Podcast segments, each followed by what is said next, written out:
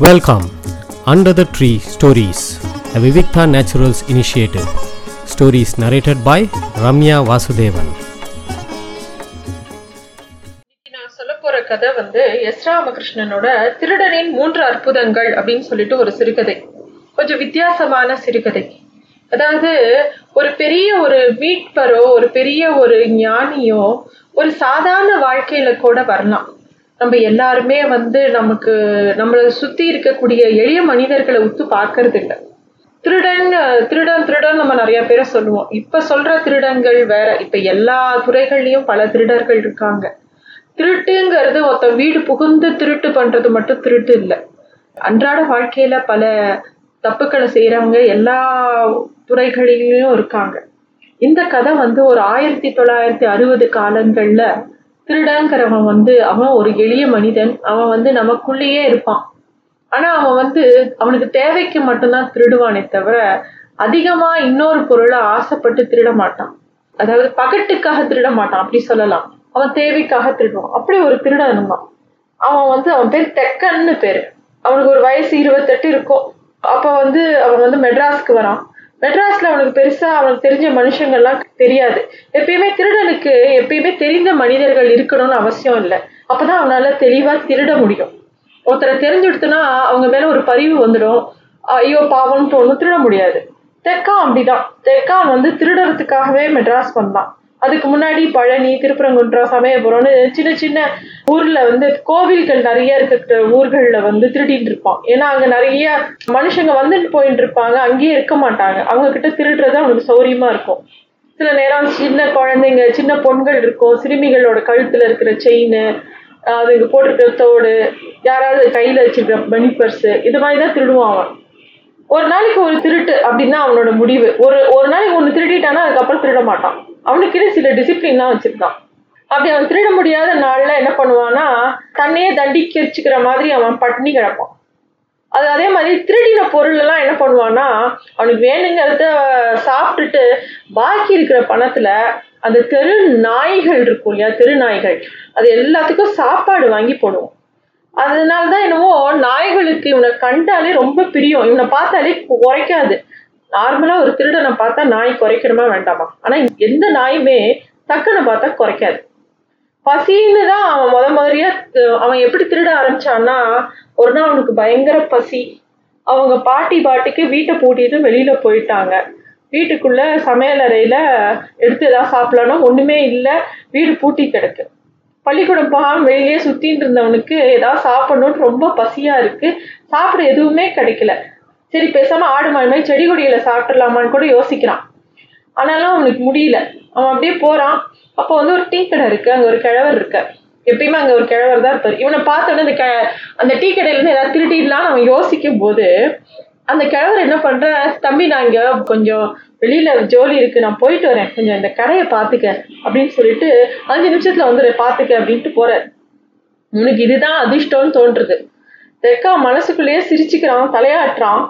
அந்த கிழவர் ம- கிளம்பி போன உடனே அங்க ஒரு பெரிய தட்டு நிறைய வடை பண்ணி வச்சிருக்காரு. அந்த வடை வடையெல்லாம் எடுத்து பசி தீர சாப்பிட்றான். சாப்பிட்டுட்டு பாக்கி வடை எல்லாத்தையும் எடுத்துட்டு கிளம்பி ஊருக்குள்ள போயிடுறான். அந்த கடையெல்லாம் பார்த்துக்கல.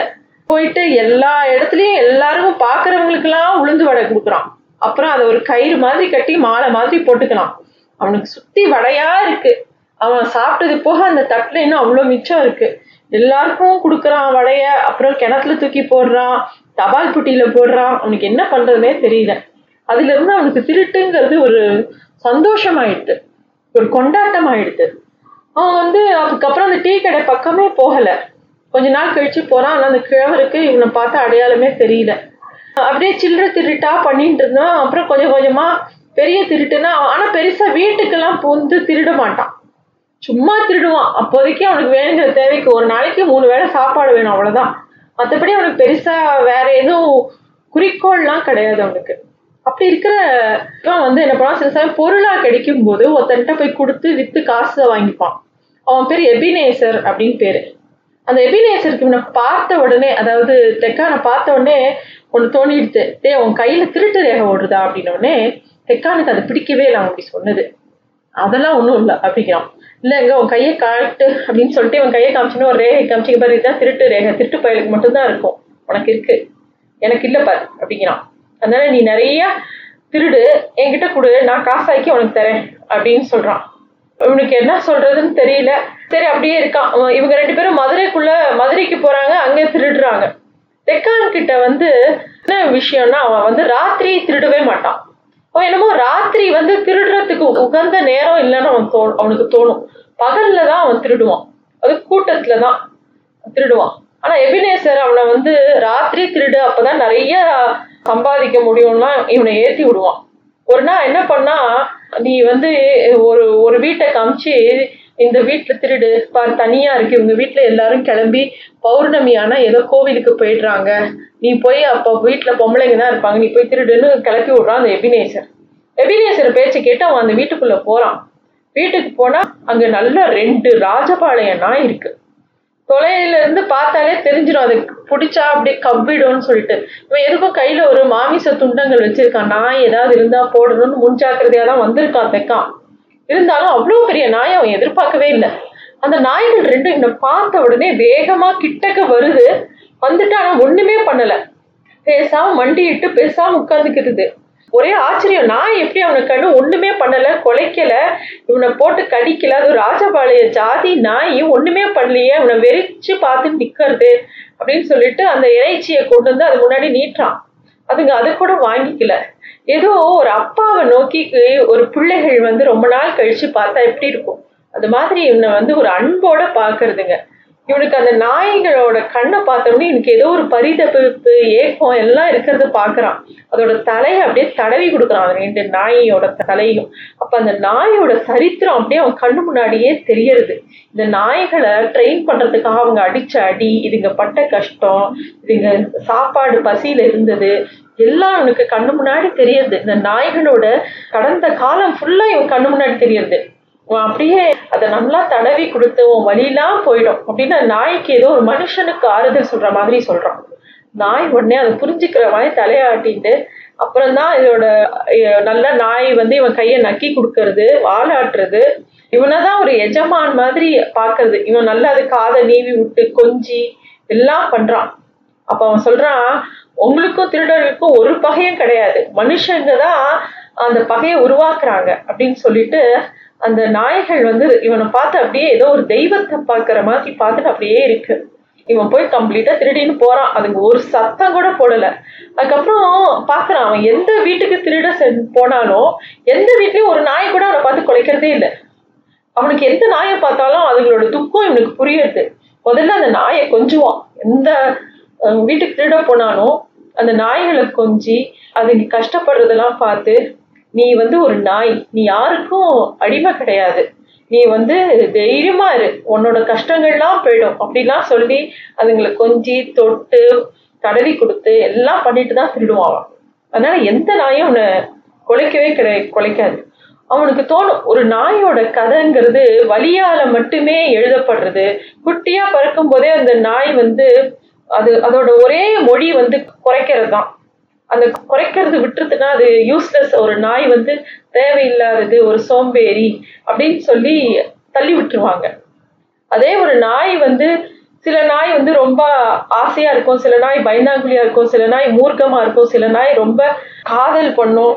ஒவ்வொரு நாய் ஒவ்வொரு மாதிரி. பெண் நாய்கள் ஆண் நாய்களை மதிக்கிறதே கிடையாது. இப்படி இந்த அவனுக்கு நாய்களை பற்றி அத்தனை விஷயங்களும் தெரியுது. நாய்களுக்கு எப்பயுமே சாப்பாடு ஒண்ணுதான் குறி. எங்க சாப்பாடு கிடைக்கும்னு அது அப்படியே அலைஞ்சிட்டே இருக்கும். அதனாலதான் அதுக்கு சாப்பாடு கிடைக்காத போது அது வெறி பிடிச்சி கத்துறது வெறி நாயாது எல்லாம். அவன் திருடுற இடத்துல எல்லாம் நாய்களை புரிஞ்சிக்க முடியறது அதோட துக்கத்தை போக்க முடியறதுன்னு அவனுக்கு தோன்றுறது ஒரு நாள் போதையில் இருக்கும்போது எபினேசர்ட்ட இதை பத்தி அவன் சொல்றான். அவன் வெபினேசரை கேட்குறான் உன்னை ஏன்டா பார்த்தா எந்த நாயும் குலைக்கிறதே இல்லை? அப்படின்னோடனே எனக்கே அது வினோதமா தான் இருக்கு. அப்படின்னோடனே எபினேசர் சொல்றான் உன் கைக்கு ஒரு மனம் இருக்கு. சில பேர் நல்லா சமைப்பாங்க. அவங்க கையில ஒரு மனம் இருக்கும். சில டாக்டர்ஸ் வந்து தொட்ட உடனே உடம்பு குணமாயிடும். சில டாக்டர்ஸ் தொட்டு பார்த்தோடனே அவங்களால அவங்களுக்கு உடம்புக்கு என்ன பண்ணுது என்ன பண்ணணும் டக்குன்னு தெரியும். அது மாதிரி உன் கைக்கு இந்த நாய்களை அறிஞ்சிக்கிற மனம் இருக்கு. அதனால உன்னை எந்த நாயினுமே ஒன்றும் பண்ணாதடா நீ என்ன வேணா திருடலாம். எல்லா நாய்க்கும் நீ ஒரு கடவுள் மாதிரி. அதனால்தான் கடவுள் முன்னாடி அதெல்லாம் மண்டிடுறது அப்படிலாம் சொல்றான். நாய்களோட கடந்த காலத்தை உன்னால உட அப்படியே உணர முடியறது அப்படிங்கிறான். அப்போ அவன் சொல்றான் எபினேசர் உன் கைகள் ரொம்ப விசேஷமானவ. அதனால நீ அதை வந்து உனக்கு வந்து உன்னால மனுஷங்களுக்கு பிரோஜனம் கிடையாது. ஆனா நாய்கள் உன்னை பார்த்தா ரொம்ப சந்தோஷப்படும் சாந்தப்படும் அப்படிங்கிறான். இவனுக்கு ஒரே குழப்பமா இருக்கு. அப்ப வந்து அவனும் சொல்றான் டே தெக்கா நீ ரொம்ப அற்புதங்கள்லாம் ஆராயாத. ஒரு போதும் திருட செல்ற போற இடத்துல நீ மாட்டிக்கவே மாட்ட. நீ எங்க வேணா போய் திருடு அப்படிங்கிறான். அப்ப வந்து தெக்கனும் சொல்றான் ஆமா எனக்கு வந்து என்ன பண்றதுனே தெரியல. எனக்கு நீ சொல்றது நம்புறதா? நம்ப வேண்டாமான்னு குழப்பமா இருக்கு அப்படின்னு சொல்றான். தெக்கா வந்து மட்ராஸ்க்கு வந்தப்புறம் நகரமே திருடுறதுக்கு ரொம்ப சௌகரியமான இடம்னு அவனுக்கு தோன்றுது. ஆனா ஒரே பிரச்சனை நகரத்துல என்னன்னா இவன மாதிரி நூறு திருடங்க இருக்கான். சின்ன ஊர்ல ஏதோ ஒரு திருடா ரெண்டு திருடா இருப்பான். ஒருத்தருக்கு ஒருத்தர் ஓரளவுக்கு தெரியும்.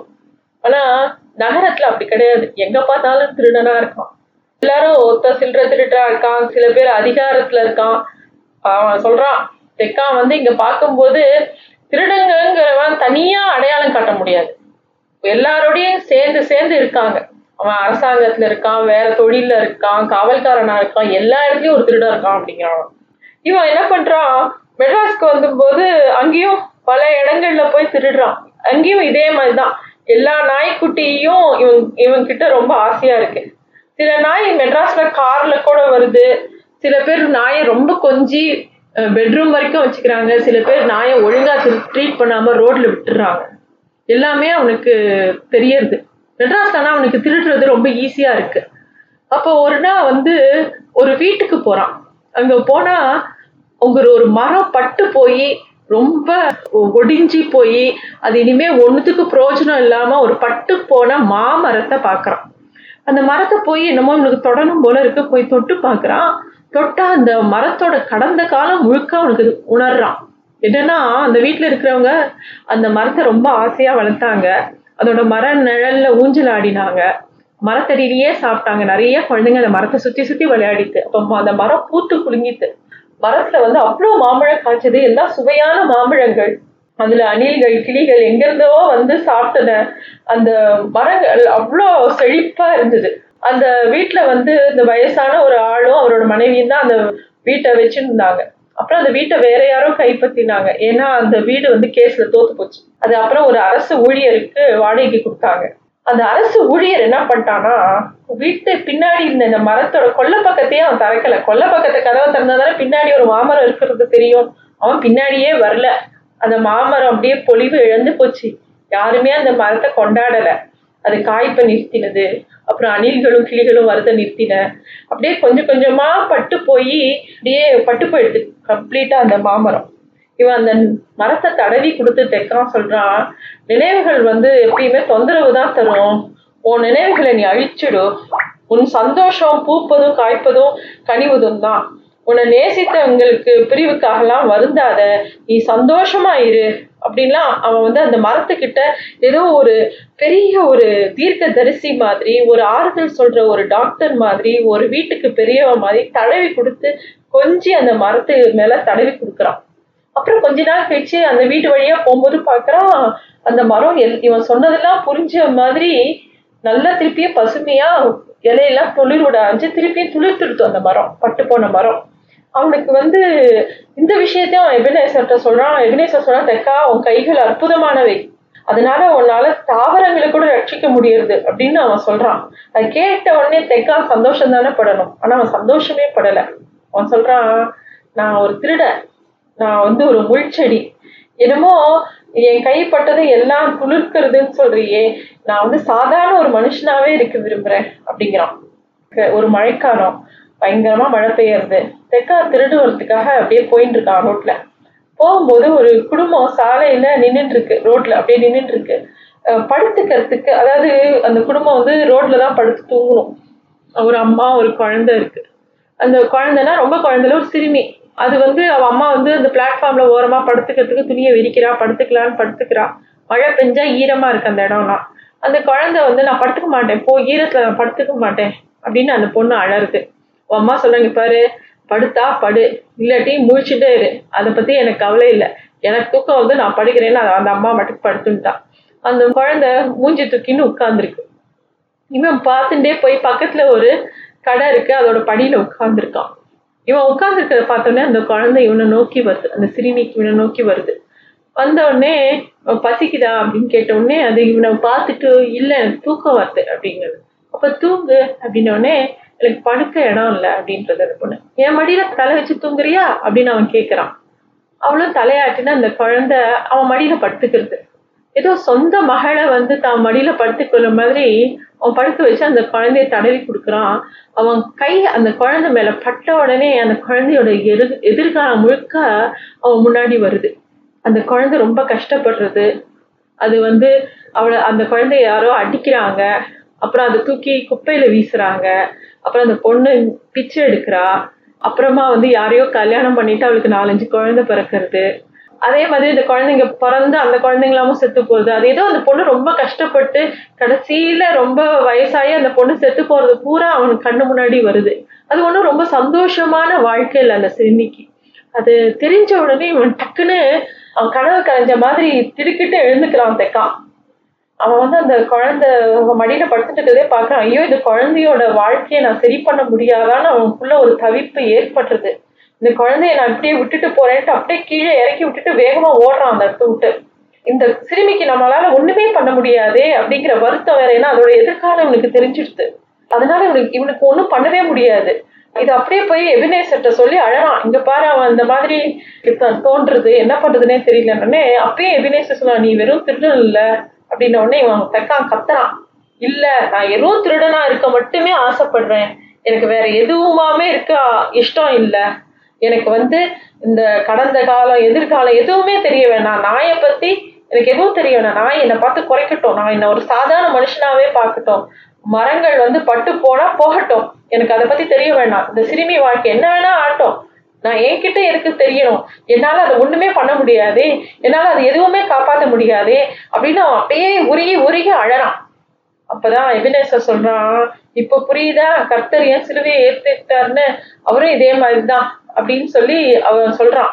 ரெக்கா வந்து கொஞ்ச நாள் இது இதனால ஒரு பெரிய மன உளைச்சல் வந்து அவன் அப்படியே நோய் வந்து கொஞ்ச நாள் வீட்டை விட்டு வெளியிலயே போகல எபினேசருக்கும் என்ன பண்றதுன்னு தெரியல. ஏன்னா இவன் திருடிட்டு வந்து கா கொண்டு வந்து பொருள் கொடுத்தாதான் அவனால வித்து காசு பண்ண முடியும். சரி ரெண்டு பேரும் வேற ஊருக்கு போயிடலாம் அப்படின்னு சொல்லிட்டு ஹைதராபாத்துக்கு கிளம்பி போலாம்னு முடிவு பண்றாங்க. தெக்கா வந்து ட்ரெயின்ல போகும்போது ஏத்தாப்புல ஒரு சிறுமி உட்காந்துருக்கு அதை தொட்டு பார்த்தா அதோட எதிர்காலமும் அவனுக்கு தெரியறது. ஆனா அதுவும் பெரிய துயர கதையா தான் தெரியறதே தவிர ஒரு நல்ல விஷயமா எதுவும் தோணல. தெக்கா அந்த ரயில் பயணத்துல எதுவுமே சாப்பிடல. ஏன்னா அவனுக்கு திருப்பி இப்ப பார்த்த சிறுமியை கூட ஒண்ணுமே பண்ண முடியாதே நல்லது பண்ண முடியாதேன்னு தோன்றுது ஒரு ஸ்டேஷன்ல இறங்குறாங்க. ஒரு பட்டர் பிஸ்கெட் சாப்பிட்டுட்டு டீ குடிக்கிறான் தெக்கா. அப்போ வந்து தெக்கா ஒரு முடிவு எடுத்துட்டான். அவன் சொல்றான் அவன் எபினேசர்கிட்ட என் கையை நான் அப்படியே வெட்டி துண்டிச்சு போட போறேன். என்னால இனிமே இந்த கையை வச்சுட்டு வாழ முடியாது அப்படிங்கிறான். உடனே அவன் எபினேசர் சொன்னான் நீ வேணா ஒன்று பண்ணேன் உன் கையை வச்சு என்னை தொட்டு பார்த்து என்னோட எதிர்காலத்தை சொல்லேன் அப்படின்ன உடனே தெக்கா ஒத்துக்கவே இல்லை. அதெல்லாம் என்னால் முடியாது. அப்படின்ன உடனே என்னால் இனிமே ஒன்றுமே பண்ண முடியாதுங்கிறான் அப்போ வந்து எபினேசர் சொல்கிறான் அடுத்த இருக்கா பரி பரிதாபப்பட ஆரம்பிச்சேன்னா தெக்கா நீ திருடவே முடியாது. திருட்டுக்கு முதல் தேவை வந்து யாரையுமே தெரிஞ்சிருக்க கூடாது. யாரை பற்றியும் பரிதாபப்படக்கூடாது யாருக்காகவும் வருந்தக்கூடாது நீ எப்போ இப்போ எப்போ பார்த்தாலும் யாரை பார்த்தாலும் துக்கப்படுற. அப்படின்னு சொல்றான். உடனே தெக்கா சொல்றான் இல்ல நான் திருட்டுக்கு இது வரைக்கும் பண்ண திருட்டுக்குலாம் நான் ஒரு தண்டனை ஏத்துண்டு நான் சிறைக்கு போயிட போறேன். என்கிட்ட இருந்தே என்னை காப்பாத்திக்கணும். அதுவும் எனக்கு ஆயுள் தண்டனை கிடைச்சிருச்சுன்னா நிம்மதியா இருக்கும். அப்படின்னு சொல்லி தெக்கா சொல்றான். அப்ப வந்து அபிநேச சொல்றான் வளராத நீ ஜெயிலுக்கு போயிட்டா நான் என்ன பண்ணுவேன்? அதெல்லாம் ஒன்றும் வேண்டாம். அப்படின்ன உடனே அப்பதான் தெக்கானுக்கு புரியுது.